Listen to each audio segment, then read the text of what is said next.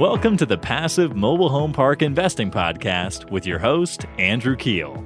This is the podcast where you can get the education you need to invest 100% passively in the highly profitable niche of mobile home parks. Welcome to the Passive Mobile Home Park Investing Podcast. This is your host, Andrew Keel. And today we have an amazing guest in Mr. Charles Dehart. Before we dive in, I wanted to ask a quick favor. Would you mind please heading over to iTunes and taking an extra 30 seconds to rate this podcast with five stars? This helps us get more listeners and it also encourages me to know that people are tuning in. Thank you so much for taking the time to do that. All right, let's dive in. Charles Dehart spent over eight years in the military, first as an aircraft technician in the Air Force, and then as a sniper in the US Marine Corps. After that, he spent more time overseas, serving as a government contractor in Baghdad. Charles is a well known former mobile home park owner who has owned and operated a portfolio of mobile home parks worth in excess of $75 million. Charles now works with Glenn Esterson at Marcus and Millichap as an agent, assistant, and operations manager. He is also buying a few parks opportunistically uh, with his current business partner, Dylan Marma. Charles, welcome to the show. Hey, thanks for having me, Andrew. It's a pleasure to be here. Awesome. Well, I'm really excited. You're one of my idols in the space. I've heard you on several different podcasts. Maybe you can tell us about your story and our listeners a, a little bit about your story and, and how you got into manufactured housing. Yeah. So my my start was uh, Frank and Dave boot camp was that was my my entry point, and so as around 2013. I was still working overseas in Baghdad, and um, that the job that I used to work at, everyone had a little a little scheme of how they were gonna. It, it paid really well, so it was always how am I gonna, you know, nobody had a college degree and whatever. How am I gonna replace this income and and not have to work in Baghdad anymore? And so the mobile home parks became my my little scheme. Uh, a lot of guys did stock trading. A lot of other guys did. I mean, some guys were doing little companies in oil field work and setting up, you know, tactical shooting courses. And I think I was the only one doing. There was two other guys doing real estate, and I was the only one doing mobile home parks. So that was the weird one. Um, but it, you know, it took about two two and a half years to uh, to go from learning about the industry, uh, to finally buying a park and and then and then leaving uh, Baghdad and, and starting full time with uh, with Kevin. So Kevin was my he was my mentor and business partner getting started. We we met um, during that time period, and it was you know through buying parks that I was able to get enough passive income to to finally start living in the United States again and uh, then I moved down to Florida and we we started doing things full time. And uh, over the course of maybe three years or so, we built Sunrise, and um, that went really well. And uh, and then I transitioned over to brokering, and that's that's kind of where I'm at today. Wow, that's that's fantastic. So, what was like the initial kind of thing? Was it you came across Frank and Dave's content somewhere and and kind of got glued in, or what was it that really you know piqued your interest? So I first started doing contracting. It was 2012. It was 2011, 2012. Um, got overseas, made a, made a pretty good amount of money. So I came home with maybe I, I went there with almost nothing in my bank account and left with about fifty thousand. So wow, um, that was the most amount of money I'd ever seen at that point. And was that and, like security detail type yeah. of contracting? Okay. Yeah, it was a um, uh, so the the State Department, um, you know, the embassy in Baghdad, and the people that worked at the embassy needed to go meet with um, either you know local officials out in town or in the green zone, and we would take them to those meetings. Um, it was actually a rather boring job. We didn't we didn't work that much. We didn't work that hard. Um, but when we did work, we were usually, you know, taking some guy out to some meeting and sitting around waiting on him to get done and then take him back um, but it paid really well. And so when I came back, um, I had moved in with a friend of mine in Atlanta, and his landlord lived in the same building. He was house hacking a uh, a quadplex, and he was the first guy that really turned me on to real estate investing. My uh, my grandfather had, you know, he had sort of mentioned it. He had a couple of rentals, and I kind of learned a little bit from him. But that was the guy that really, you know, once I had money, he was like, "You should, you should start buying some rentals in Atlanta," and because Atlanta at that point in time had been crushed by the recession, like it was, it was every bit as bad as it was in Florida, uh, in Atlanta, and so I got started doing real estate investing, doing that, bought handful of rentals. Um, but sometime maybe a year and a half into it, um, I was it was the day I was heading back to to Iraq. I got a I had a one of my rentals I was selling, and it was like the night before I was leaving. I don't know if it was a crackhead or something broke into the house, and mm. the the agent told me that it was the most amount of damage he'd ever seen in a oh. rental property. They had they had uh, they tried to steal the HVAC. It they made it to the wood line and just couldn't carry it the rest of the way. oh, so we were able to get that thing back, but they busted all the pipes in the house. The the place was flooded. God. They pulled all the they stripped all the copper wiring out. It was a it was a disaster. So I take it and this was like an affordable housing type of rental. Like yeah, it was a it was a rougher neighborhood in um, little part of Atlanta called Decatur. Okay. Um, I had a good renter in there, and I, looking back, I mismanaged the the selling of that. I thought that someone buying it would want to live in it. I didn't realize that that was probably a rental neighborhood, and so I had talked to the tenant and non-renewed their lease and we had it all worked out to where you know they were able to find a place to to go and but it was the it was literally the day that probably a day or two after she moved out when it happened. And uh, what it ended up being, we were in a cul-de-sac, and the neighborhood behind us was extremely rough, and it was someone that came in from that neighborhood that that did it.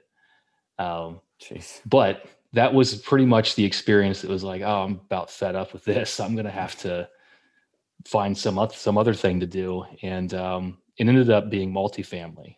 It was what I hmm. started looking at was apartments so I was looking at apartment buildings that were maybe 10, 20 units. Um, and I was working with a couple of local brokers. And when I came home the sec the, the next time after that, one of them took me through a mobile home park. And the owner of that place walked me through the business model. It made sense. And that's when I started looking around for something. And Frank and Dave had the only thing at that time period. That was that was the only place you could learn anything about it. And so I went back overseas, scheduled to be at their. They were doing a thing in San Antonio, and around the end of 2013, ended up uh, attending that that course um, and getting. I actually got some time with Frank to talk through what what I should do to get started, and he told me to build a database. And so for two and a half years, that's ever that's pretty much all I did was build a database for two and a half years.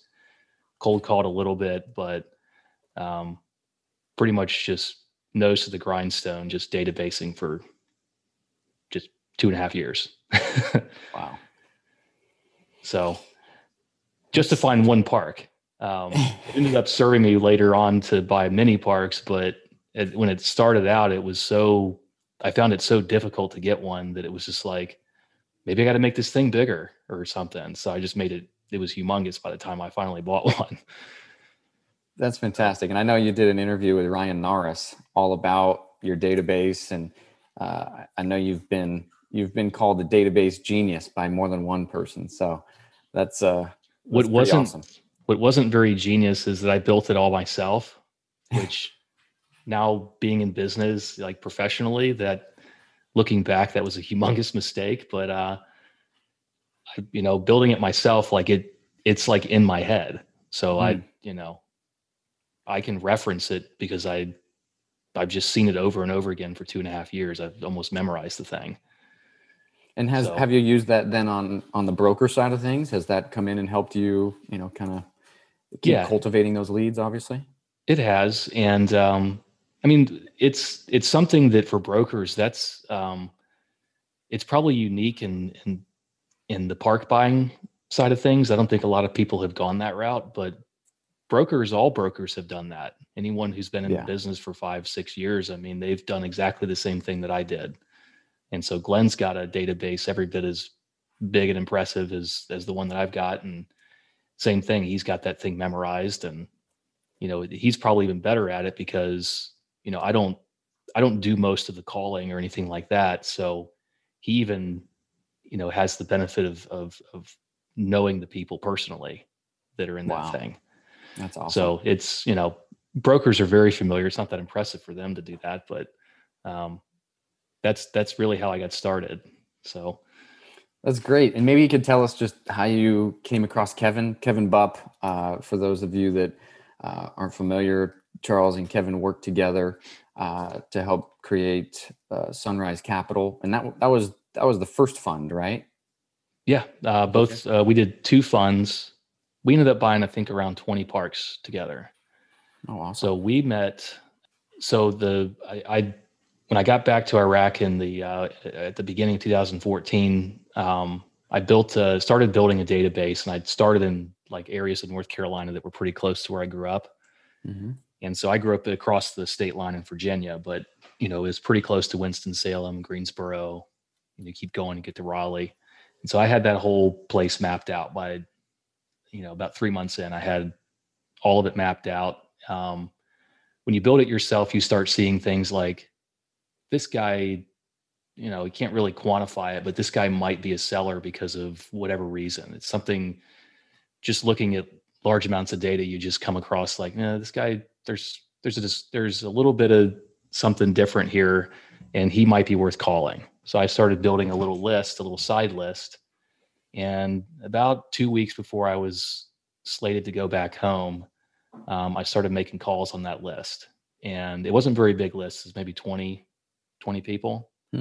Um, got down to the it was the, it was the 13th lead that I had on that list, and he was the guy that I went under contract with when I when I came home. Um, Wow.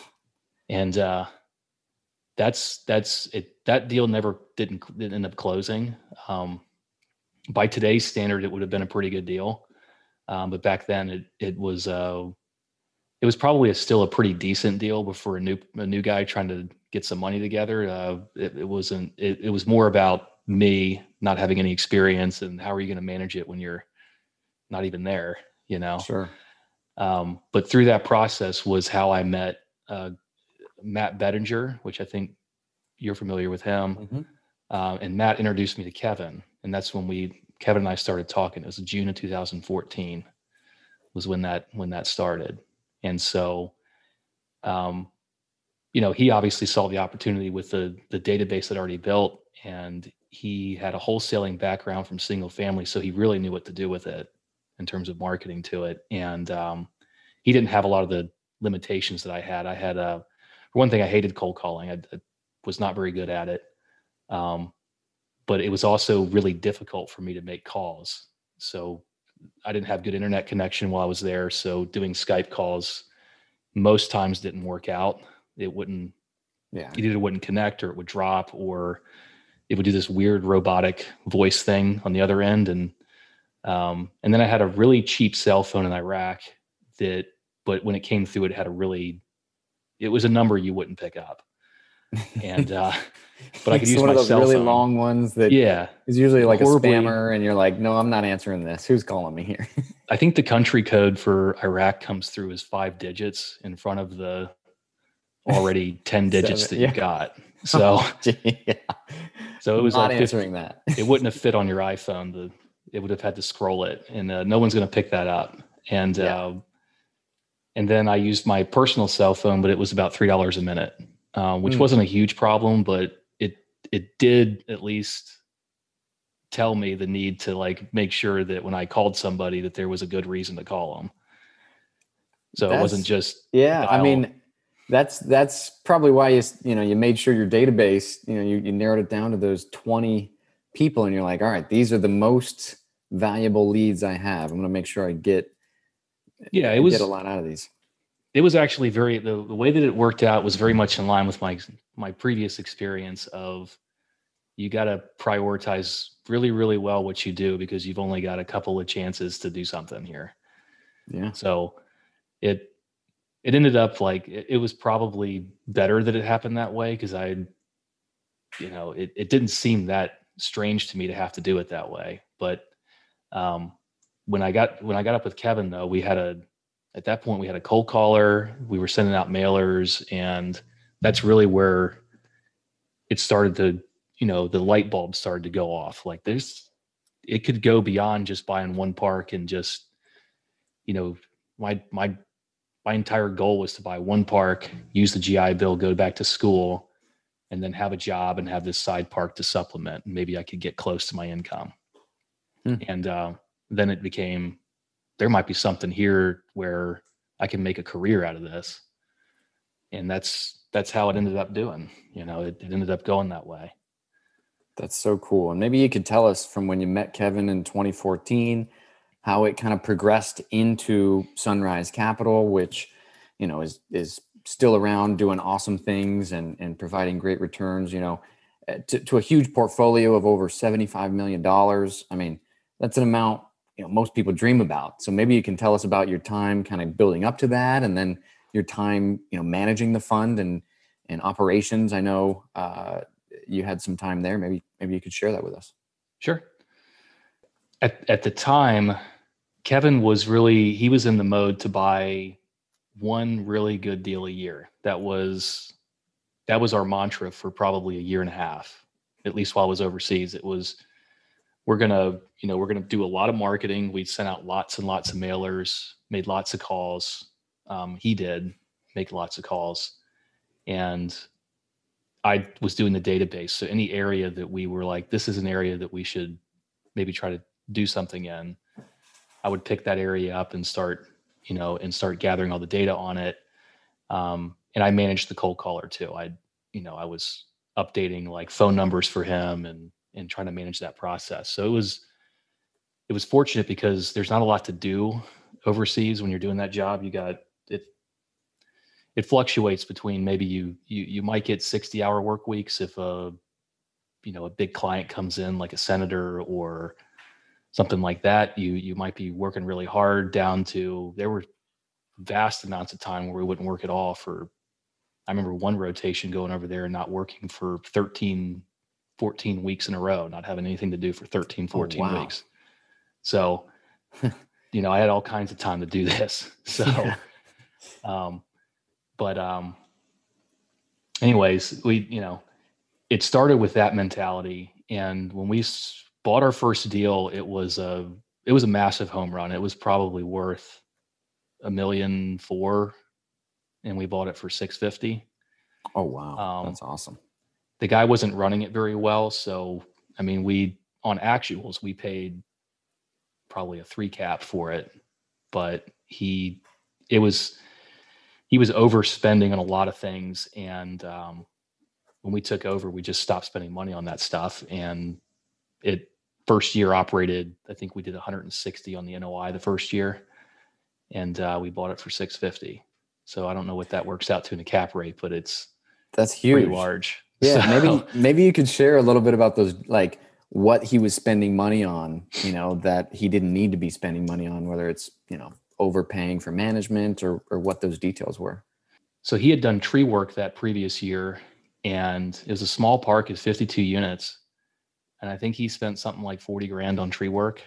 But really, wow. what it was, he had negotiated an hourly rate and didn't really keep up with it. Um, this guy was extremely wealthy, and he the, the park was he really had no business owning it. He just owned it. He owned it for 35 years or something, and he didn't really care. It, it put a little bit of money in his pocket, and he just did not care. Um, but he, you know, tree work that should have cost him two thousand dollars ended up costing him forty. Mm. Um, Jeez. And that it was a ton of stuff like that on there. It was so obvious to pick out, you know, this is we can probably do better than this, you know. But um we were very fortunate to get that deal though. It was um he was a very easy seller to work with. He was very good to us. At the end, he realized a little bit that the park was worth much more. Um, you know, he didn't, you know, he acknowledged it, even acknowledged it around closing time and just told us he was really happy it was us that were getting the deal. So That's it was cool. a, it was a it was a good transaction. It ended up being the thing that got me, oh, you know, out of the Baghdad So I went back one more time while we were running that park. Um, did another four months there, which I'm sure the guys I worked with, I I'd pretty much dropped my pack at that point. I was like, I'm making five thousand dollars a month in this thing. I don't need to do any of this crap anymore. So yeah, I wasn't easy to work with during during that last uh, three and a half months. But uh, you know, I came home in April and moved down to Tampa in October, and then Kevin and I just continued. We ended up buying five parks um, back half of 2016. So we had we had built a lot of momentum, and, and things started really, really happening. And by the time we got through all the money that we had and all the credit cards I could advance to get money in deals, um, we were our pipeline was was still full of deals, and that's when we started raising money. Awesome. And did you guys go straight into the fund model, or did you guys do any like one-off syndications? We did one one-off syndication. Uh, he raised it from his wife's parents. It was a little deal out in Paducah. We did that one was a it was an up and down deal. Um, that's really when I think that was our sixth park, and so I've never been it, well. I've always been behind where I should be, like in a position where I should be delegating, but not smart enough to do it. And that's when the delegating really comes into play is that fifth to sixth park. Yeah. Um, when you get up to that level, you're that's where your make and break point is. Can you delegate well? If you can, you can go beyond that. If you can't, uh, you're gonna you're gonna really wish you didn't go beyond that level. Yeah, hundred percent agree. That's that's that's a crucial point. I mean, how many lots is that? Right around like 500 lots, maybe a little bit less. Depends on what size you're buying, but I think it's it's more yeah. about the number of parks because there's six managers to manage. Yeah, and yeah, you know, five managers, six managers. If you don't have scalable systems and you can't quickly manage them and make sure they're doing what they're supposed to do, um, you have a real hard time once you get 20. I mean, when we got to 20 parks, you know, I was dealing with some other problems at that time. You know, just normal things that happen to people when they come home from stuff like that. Um, but to also then on the work side have delegated almost nothing and deal with 20 managers just blowing oh your phone goodness. up at all times. Yeah, maybe so it, you can share a little bit about that. I mean, I, I can only imagine, you know, uh, coming home from from Baghdad, which is obviously a very stressful environment, to then coming into this kind of bee's nest of of uh, managers that you know uh, need communication consistently so yeah the business turned into for me something that it was something i couldn't get away from. Like you couldn't i couldn't take a vacation because if i was on vacation uh, normally i was still getting calls from the managers and still needing to to do stuff with them. Um, or i was thinking about like oh my gosh I, i'm i'm going to get called. I know it. And you know wake up in the morning and the first thought you have is i'm to get a phone call you know? And I, I, you know i did. I had a uh, when i came home i had a bit of a drinking problem and i had a bit of a, a, it was weed so it wasn't you know i guess uh, most people don't consider that drugs but it was a drug problem. And so i had both of those two things going on while doing all this and it just became so overwhelming that you know and and they've been able to to keep their business going but i i was i was in a bad spot for for a long time. And so um that really was what would characterize the beginnings of sunrise was we all had to deal with that. You know when one of your partners is going through that everyone's going through it. And so that was a really tough thing to go through but you know i know they're doing really well now, and Kevin and I talk pretty frequently now. Um, but it was it was a hard period of time for all of us to go through, and I think we, you know, we for the most part kept it pretty reasonably quiet. I think that I don't think a lot of people knew it was happening. Um, that was more them, and I I've always appreciated that part of it. But you know, it was it was not an easy go for a while, and uh, Glenn ended up being the guy that kind of pulled me out of that.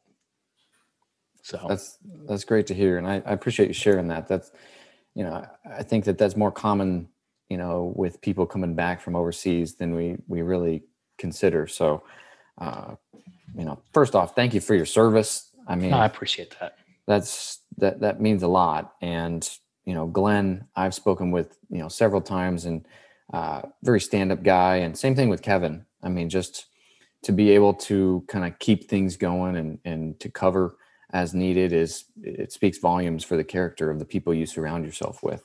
So. Yeah. No, I I got very lucky. I got friends that you know, a lot of friends that have gone through the same thing. And they didn't have no one that I know has has had the amount of support and um, dedication from those people around them to to pull them out of it. I mean, some people have nobody, you know. So I got really lucky. Yeah. Well, I mean, from there till till now, uh, kind of looking at at what you're doing. I know you're you're opportunistically buying. Maybe you could share a, little bit about what you've been up to recently. You know, on the broker side, and then also with uh, Mr. Marma. You know, with your uh, couple of acquisitions and maybe where you see the the market. You know, moving uh, moving forward. Sure, sure. Um, the brokering thing has given me a, a really good education on, you know, just really what the market is doing and who the players are, and it it it, makes me a lot more confident as a buyer. And so I've started buying some things. Glenn and I are still working through how do we make this not a conflict of interest because him and I both are very committed to each other to continue working together, and um, we want to make it work to where I can still buy some stuff and then support the brokerage team and, and and do the things that I have been doing for the last year and a half over there. And so we're taking it pretty slow on the buying side of things. You know, Dylan and I are we've we've got a good mentor over there who's who's helping us out, and um, we've bought two parks already. We've got a third one that'll probably close by the end of next month, and we're going to buy a fourth one. And this time, we're going to stop, and we're going to get everything squared away. Um, make sure everything is properly planned and delegated correctly, and and then we'll we'll go forward after that. Um, but that's that's really what we're doing the buying side. On the brokering side, we're we're putting as many coals in the fire as we can get in there. Uh, we sure. sold 27 deals last year, which is wow. Our deal sizes aren't they're they're norm. I think our average deal size was maybe three million or four million dollars.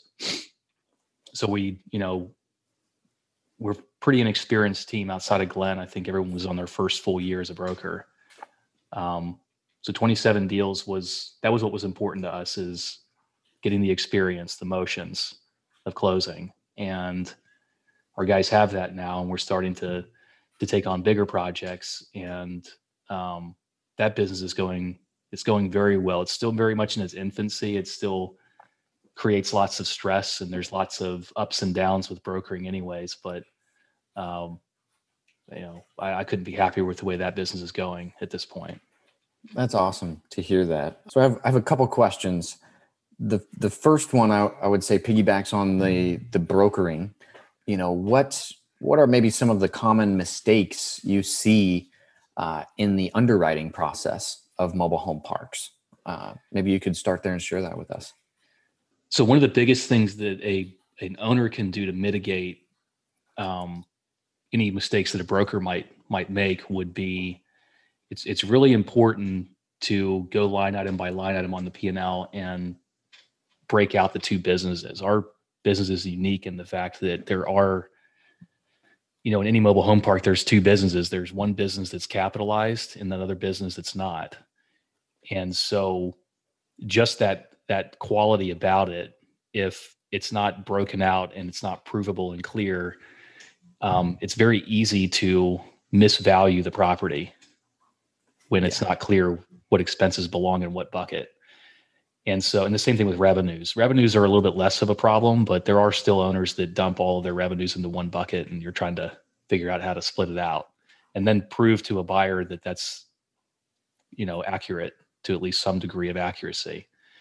Um, that's one thing that that a lot of owners should consider when they're looking at their own P and Ls is, and don't wait until like three days before you're going to list it either. You know, like yeah, those are structural things that you should be doing in your company to make sure that you know um, that your exit goes smoothly. You could do everything great and then have an unsmooth exit, and your IRR is not going to look that great. Yeah, you know, and that's what you sell your investors on is that IRR. So, you know, your exit makes up a big portion of that. So, you know, take the time to look through that and make sure that it's pretty clear to at least the person who's going to help you sell it um, to give them the best chance of success for you. Uh, on the broker side, the biggest, I'd say the biggest mistake is it's it's really just that. I, I think uh, the the market moves really really fast, and so it's really easy to get in too big of a hurry, like a big hurry, and not take the time to to more or less nitpick the P and L and make sure that we're you know doing everything correctly on that side. Um, that's been something that's been challenging for us. Um, we usually deal we deal mostly with. I mean, we'll we'll sell anything really as a brokerage team. We, you know, we, we've got no problem selling something that needs to go to auction all the way up to hundred million dollar deal. We've got experience on all of them. Um, but it is something that you know there's very little consistency between those types of sellers. And so we've dealt yeah. with lots and lots of different scenarios but the biggest thing for us has been that not breaking out the park owned homes stuff those expenses in a provable way. Um, maybe maybe we could you know touch on that a little bit because i know you mentioned capitalized and not capitalized. Just for those listeners that don't know you know kind of what you're referencing the capitalized portion of the income would be the lot rent you know where you don't own the homes right and it's just you know you're paying for the for the dirt rent. And then the not capitalized would be like the park owned home income you know if you're if you're renting homes or uh, selling them on a uh, you know rent to own type of contract. Right. Sure. so i just wanted to make sure we touched on that. Yeah. The you know the any any income that's generated by the real estate any income and expenses that's it the way to think about it the easiest way to think about it is if you had no park owned homes what would that thing look like? And there are some adjustments that would be made if you had park owned homes. Your real estate expenses will be slightly higher um, mostly in the collection loss category. But um, the park owned homes the reason we don't capitalize those is it's basically like a car. So it it's essentially the thing is worth whatever it's worth. And if you took that home in California and, and put it out there, there is some adjustment because it's in California what that home would be worth, but it's not on a capitalized approach. So if I got that home down, you know, in a market where I can get, let's call it six hundred dollars above the the lot rent, if I'm capitalizing that, that that value of that home might be twice what it's actually worth if I was to just buy it from a dealer. Mm-hmm. And so it it really is. It's it, you know you're you're basically referencing like NADA values, which is like a Kelley Blue Book, um, to price something relative to that value for those homes. And then if you got you know if someone's selling them on a rent to own contract, it's a it's a note buying thing. So it's mobile home parks are, I would have to say. I mean, I don't have any experience anywhere else really, but um, you know, I could imagine how it would be to do a value an apartment complex or retail, you know, any of those things. This is the most complicated one. Yeah, you know, and there's there's other components, right? Like if there's a, a mobile home park, there's an RV component to it. They have some RV lots, you know, those are capitalized differently. If there's self storage, you know, that would be, you know, potentially capitalized differently. So uh, I agree with you. And it says a lot about you and Glenn as brokers to you know look at these types of things and value them the way you do you know and NADA values and things like that because there's other brokerage firms that I we've all seen them that are capitalizing that park owned home income and you know that's that's where things get scary you know because it's it's not the same it's not the same value on the income stream that's coming in. So uh, that's that's a big deal uh, one of the bigger deals i think you know when we, buying parks. we we probably spend more time than we should um, we like to view pricing as as a measurement almost. It's yeah. somewhere between where it sits today and what it could be. You know the market is willing to pay something for the opportunity to go where it could be. Um, we view that as a measurement activity and we spend lots of time looking at deals that we've done, deals that other brokers have done, trying to measure where market is on that so that we can do the best job for our clients. We I I don't know what other brokers are doing, um, but I I know we spend probably more time than we should doing that, and that's something that we feel like is going to pay dividends in the long run because once you I, I, I hate using the word algorithm, but once you can create some consistent measurement tool for that, which is you know our underwriting is a is a representation of of the basic concepts of how we measure price. Um, once you can do that, then you can move fluidly with the market when it makes changes, and that's what you know. Glenn wants to be doing this for a long time. He wants to bring lots of brokers in through him his his program and and and be a long-standing name and to be able to move fluidly with the market changes and the measurement tool is critical for him. And so that's huge. why we spend so much time doing it. Yeah. No that's that's huge. That's that's huge. As we move forward you know you mentioned slowing down in your acquisition of parks and doing it right and, and making sure the operations are ready for the growth. And maybe you can elaborate on that. I know before we started recording, you mentioned that you're kind of pressing pause for six to eight months to kind of get the operations in order. Does that also have anything to do with the the economy right now and you know the new administration? Uh, maybe you could just share a little bit about where you think the market's going in terms of manufactured housing, and you know what your uh, what your thoughts are there. Yeah, the I think we're just well timed with the pause. You know, the market has been, I've not been as concerned, I think, as a lot of our clients have, but it, there is a general consensus in the market that um, there's at least a lot of uncertainty and a lot of people telling you what will happen. Uh, but I, you know, I, I do think it's it's probably it. I don't I don't think it's going to be as bad as most people are making it out to be. It usually never is. And I really don't think that Biden's going to come in and try to shake everything up really, really hard because if you, if you think about it, our, our economy is pretty fragile. And so if he starts doing shock treatment on this thing, it he might end up with something he didn't want. Um, but there are a lot of changes that he's trying to make, and that's typical for any president in their first hundred days. They feel like they have to go do a bunch of stuff um, which is I don't know who who knows. I don't want to get into that, but outside of that, I mean, we're pushing pause mostly for our own purposes. We, you know, we got the advice from our from our mentor that, you know, we're we're going to raise we're raising a ten million dollar fund. We our first two deals are going to make up about two and a half million of the allocation. Um, we're looking for a big deal this time, something in the seven to eight million range, uh, to take up the other the other quarter so that we can get to the halfway mark.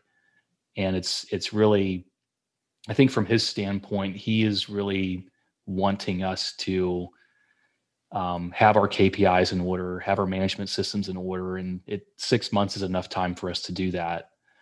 Um, there's enough scale there to where we will have to develop scalable systems. So we won't, you know, have to be looking at one park and trying to be like, oh, well, imagine it being 50 parks. Um, so we are going through those motions, but uh, one of the reasons that we really wanted to do it was we feel pretty strongly that we're going to hit our our numbers on those parks, what we've what we've told investors we were going to do, and so we're kind of taking a gamble and saying we're going to push pause, uh, we're going to operate them, you know, for six months, and then we're going to raise the the next half of the fund on the operating history we we provided incentives for the people that came in early. We we gave them a ton of extra depreciation and some other perks to get in early. So we've kind of balanced those two risks out, but um, I think it'll just be a lot easier on us to to raise the second half of it if we do, you know, a job that we're supposed to do. And so, whether it be six months, eight months, maybe it's twelve months, maybe we run into some issues and and, and our operating history doesn't get to where we can raise the other half in 12 months. Um, whatever it is, that's that's the process that we're going to go through to to do. We don't want to scale too quickly, um, get a big mess on our hands, and then try to fix it. That's that's what we're trying to avoid. Yeah, and that's I think that's very smart. You know, that's similar to to our story. You know, we we could have raised a lot more money and bought a lot more parks uh, early on, but without the right systems, it, it, it wouldn't have been a business that I wanted to be a part of. It would have been a lot more stressful. So we've kind of bolted on employees if they were the right fit, you know, versus just hiring to hire people because that's mm-hmm. one of the bigger things that we struggle with is is the human resource component, you know, as I'm sure you guys can uh, can acknowledge as well. So that's awesome. So when did you guys buy your first park in the in the $10 million fund? So we bought one outside of the fund. Uh, okay. in October, we raised money for that one, and then 2020, just last year. Yeah, October. Okay. The end. Uh, it was October 23rd, I think. Gotcha. So we we bought that one. It's in Jacksonville, North Carolina, right near Camp Lejeune.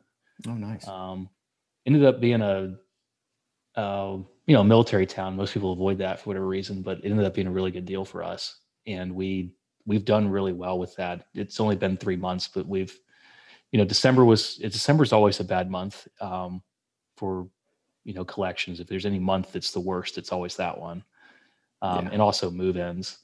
Um, but we did really well in December, despite all of that. Um, we got a bunch of park-owned homes in that park. It's 140 park-owned homes. Oh wow! And so, you know, one of the things that I've teased the idea on at least is doing potentially large scale infill projects, which there's not many of those left anymore, or you know, looking at development. Um, we're still, it's still nothing more than just an idea, but you know, things are starting to happen in Florida where development is looking very, very possible. Um, we already saw a project get approved out in Ocala, so wow. the park owned home deal has ended up being a blessing for us because we're getting to you know we're we're really getting to to set up our systems to handle large amounts of homes and do large scale advertising and do large scale selling activities which are those are the things that we're going to need to demonstrate before anyone's going to want to do a development deal to, for us um, we understand that so you know this thing ended up wasn't planned that way but we're, we're viewing that park as that's the park that is going to create the operating history that we need to to at least prove that once the the thing is built that we can do something with it. Um, so we're having fun in that park. It's a really it's a really good asset. Um, we bought another park out in Knoxville. That was our first park in the fund. Um, that one's a, a, a, nice property. Where we, we'd like to scale in Knoxville, but you know it it's one of those things where if we can scale in Knoxville, we will. If we if we can't, we'll probably hold on to that park uh, we've got a couple of things that need to be fixed until it can get a Fannie Mae loan. Um, we'll, we'll probably go back out to market at that point with that park, maybe three, four years from now, if um, if we don't have anything else in that market. And then the third park is in New Bern, which is about 10 minutes from Jacksonville, and that's 122 units. Um, it's got 100 park owned homes, which I know people are on the call like, oh, so you got 240 park owned homes in one market. You you guys are insane. Um, but what are what are like the average age of those homes? I think that has a big. Uh, know. In Royal Valley, that one's 2006, and then in New Bern, 1998. Yeah, so they're those are you know pitched roof, you know, those are, nice. Yeah, those are nice homes. Nice homes, um, you know. And we got a really good crew. We've got we got a five man. Well, we got a four man crew right now. We're going to hire another one once we close, but we got a five man crew to handle renovations, and they do they do really good work. So we're, you know, managing their average down days, you know, cracking the whip on them to make sure that, you know, we're not, our units are rent ready by the, on average, the 30th day and get them leased by the 45th day. And we can do that. Then we can maintain a roughly 6% vacancy loss, which pretty good, pretty good in my eyes. Yeah. Yeah. That's huge. Uh, maybe you could share a little bit about kind of your, your model there you know, do you plan on selling those those park owned homes and converting existing renters into owners? Um, you know, just just what's that what's that timeline look like? What's your expectations for converting all of those park owned homes to tenant owned homes? Uh, realistically, we there's two things at play. I I believe very strongly that Fannie Mae will change their guidelines over the next five to ten years. Um, we we don't go into deals with the assumption that that's going to happen, but I'm pretty bullish on Fannie Mae eventually waking up to these park owned homes are not really that big of a deal. Um, and I say that because there are financiers now like Vanderbilt, you know, First Bank's been in the business for a while, uh, Key Bank and some others that will they'll finance these projects at loans that look very similar to Fannie Mae, um, with only the interest rate being different. You know, three and a half percent or five percent versus three and a half. And so that's the loan that we got on Royal Valley was we got 30 year AM, uh, two years of interest only, and uh, 25% down, um, 5% rate. So the only difference there wow. between that and the Fannie Mae is the interest rate. Mm-hmm. And we got that on all of it, the, the park owned homes and everything. Wow. And so I I don't think it's going to be long before Fannie Mae at least reviews their guidelines. Maybe they don't lend on the homes, but maybe they open their doors for properties that have more than you know such and such amount of homes as long as they're newer or something like that. Because um, i don't think that guideline makes a whole lot of sense for them. Um, outside of that i you know it's a long-term plan you know it's we we do have our customer base is the right customer base for those age of homes. So we you know the, these most of our prospective customers can come in they can put a down payment down um, but we're mostly in-house financing those to them. We've we've got a rent-to-own program. Um, make it pretty easy. You know, most of our most of our homes sell at a price point around 20 to 30. Um, we usually we're usually asking for around three to five thousand down, and we you know the a lot of the loans that are out there available to them are in my eyes they're predatory in a, in a way where they stretch the amortization out really long. So they have a long runway of interest. Um, we we try to get the amortization basically you know the, the payment you know if they were to go with another finance company the payment might be $200 or something like that our payments we keep them at the same level as the rent and these and, and these customers will get through their their rtos in about six to seven years and so, with normal turnover and everything else, we feel like we can probably get within Fannie Mae guidelines by the somewhere between year eight and 10. So, yeah, I think that's a good timeline. Gives you plenty of time to kind of roll that out. Yeah. That's what we're that's what we're shooting for on those properties, but at the end of the day, they they um if they're managed properly, they have the highest cash flow of anything that you can buy at a market price. Oh, I believe that. Like a flat apartment complex, right? Yep. So they they have a great cash flow. Um, at least nowadays, uh, they have a you know really good debt options. That that was the reason not to buy them before. Aside from the operational challenges, it was the, the financing was was very difficult. Uh, now it's relatively easy. So I think there's an opportunity in those in those properties, but it really is. Um, you know, a lot of the bigger operators aren't set up to to take on those kind of projects. So it's really an opportunity for a smaller guy to do. And, and I think that there's going to be a lot of that out there. If I was, you know, if I was starting out, I'd look at those things because they are, they throw off a lot of cash flow and they're, they're not hard to do nowadays.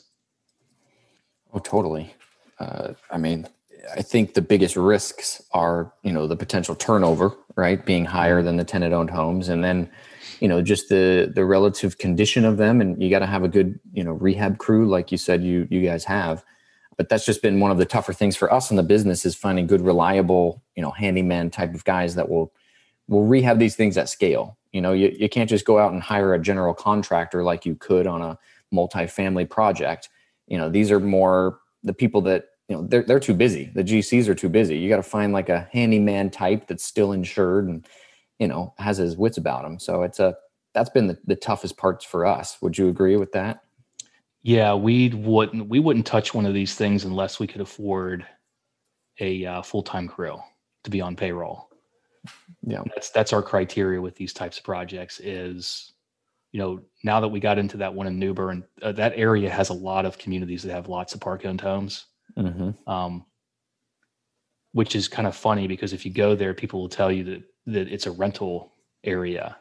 Uh, we've found the exact opposite. We have we have had all kinds of interest from people trying to buy a home, um, but you know the price points are a little higher and everything else. But we, you know, in that community, we have enough income to afford um, a pretty good staff.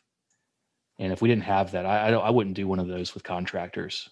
I just wouldn't go through the brain damage of that. Yeah, yeah, I I'm I'm with you there.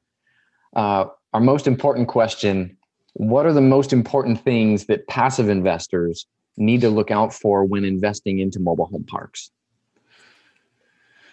Um, well, it starts with the operator, I think, and it doesn't mean that the guy has to have a ton of experience. I, I think there's a lot of guys getting in that have a good story as to why they would be successful. So I think a, a you know it's nothing that's not like groundbreaking or anything that you need to look at the the actual operator, but you know I, I there's a lot of there's a lot of guys that are getting you know getting their start right now that are going to be good people to put money with. Um, but what's a good way to vet vet an operator, vet someone like that? A limited if you're going to be a limited partner, you should learn at least enough to be able to interview the person who's going to operate it and get a gut check on do they know this industry. So if you're going to get into the industry, it's worth it's worth learning about it and, and going into rather good details so that you can do those interviews properly.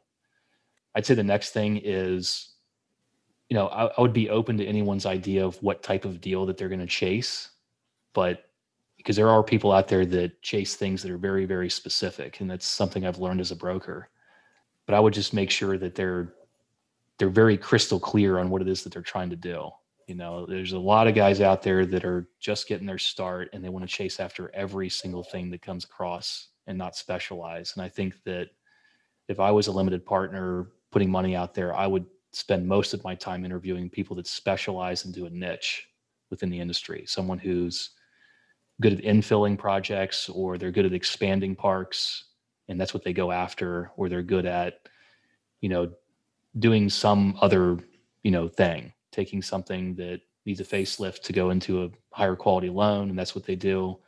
Um, just some kind of niche. I would i would look at that especially when you're doing if you're if you're working with someone that's a smaller operator. If it's an established group then that's not as necessary but you know if you're looking at smaller operators or guys getting their getting their start, um, I would really want to see them have a niche.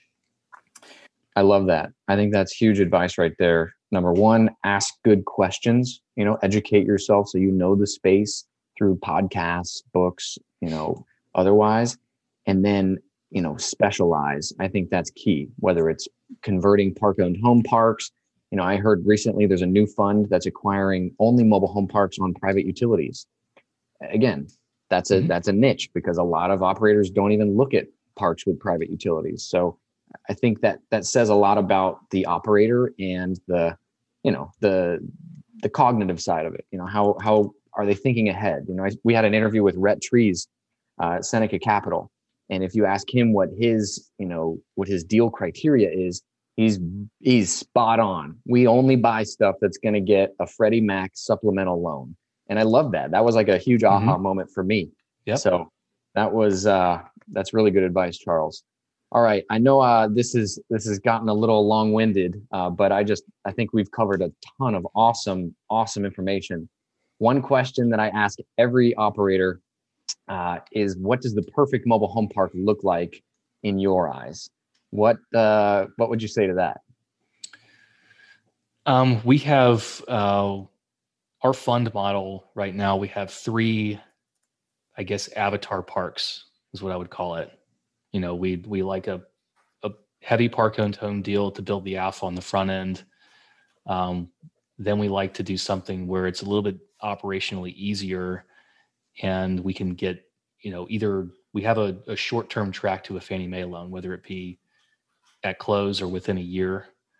Um, and then we're attempting to round out our fund model at least this is the idea for now is that we're hoping that the alpha allows us to to build up enough uh, of that early year cash flow to take down a legacy asset so that we can go we'd like to go into competition at times with the tree houses the carlyles the big boys and be able to win. And so we think that's a way to do it and then pull in uh, probably an asset that uh, w- we wouldn't have any business owning because we're not of the caliber to be in that discussion you know and that's that's really what we're trying to do with our with our fund is Um, it's both a return aspect and also a balance of risk. My perfect mobile home park is that last park, though. Is that The legacy, asset. And what is that? I don't. Is look, it, I- it- I know all the reasons why people. Sam Zell's parks in the coastal areas. What does what does that look like for you? Yeah, to me, it's a 55 plus Florida park that's 100 lots. Um, the rents are. I don't want to deal with some kind of got to get the person the, the person's rents to market kind of thing. I want the rents to be like within 10% of market. If you're going to leave me the upside, then just leave me like 10 lots to fill in. Yeah. And that'll be fine. Give me some give me some margin on home sale stuff. But um, perfect mobile home park is one where you can get in real easy with a really nice loan. It's big enough to where, just like Rhett said, that you can pull a supplemental out. Well, parks, some of these parks are big enough that time will just take care of that. Five years from now, time has taken care. You don't have to do any value add, and you get Yeah. a supplemental. So Yeah. that'd be my perfect one. Is uh, how lazy could I possibly be? I guess, you know. but it does the work for you. You know, Right. that's that's that's key. I love that. Three avatar parks uh, for your specialization. I, I really dig that. Um, Charles, thank you so much, man. How can our listeners get a hold of you if they'd like to do so? Yeah, um, my email address is charles.dhart at marcusmillichap.com. That's the probably the best place. Um, I give you my phone number. It's uh, 276 237 4311. So either place is fine. Um, if you try to get a hold of me in other places, I got so many different places that I'm supposed to be on that sometimes I might not get back to you. so I uh, I'm not I've I I'm still trying to build the habit of being on like 20 different social platforms, but um, well I'll get there I guess, or at least I'll hire somebody. There you go. There you go. The delegation we were talking about earlier. Yeah. right? Tell me, what's the? Do you have a website for your fund with Dylan? uh, we do it's the requitygroup.com. Okay, awesome. I'll put that in the show notes as well. Thank you so much for coming on the show, Charles, and and I sharing. appreciate you having me. you know uh, so much valuable information. I mean, there were several golden nuggets in this interview that I'm sure the listeners are going to eat it up. So thank you so much. It was a pleasure having you. Uh, that's it for today, folks. Thank you so much for tuning in. Thanks a lot. Would you like to see mobile home park value add projects in progress? If so, follow us on Instagram at Passive MHP Investing for photos and awesome videos from our recent mobile home park acquisitions. Once again, that's at Passive MHP Investing on Instagram. See you there.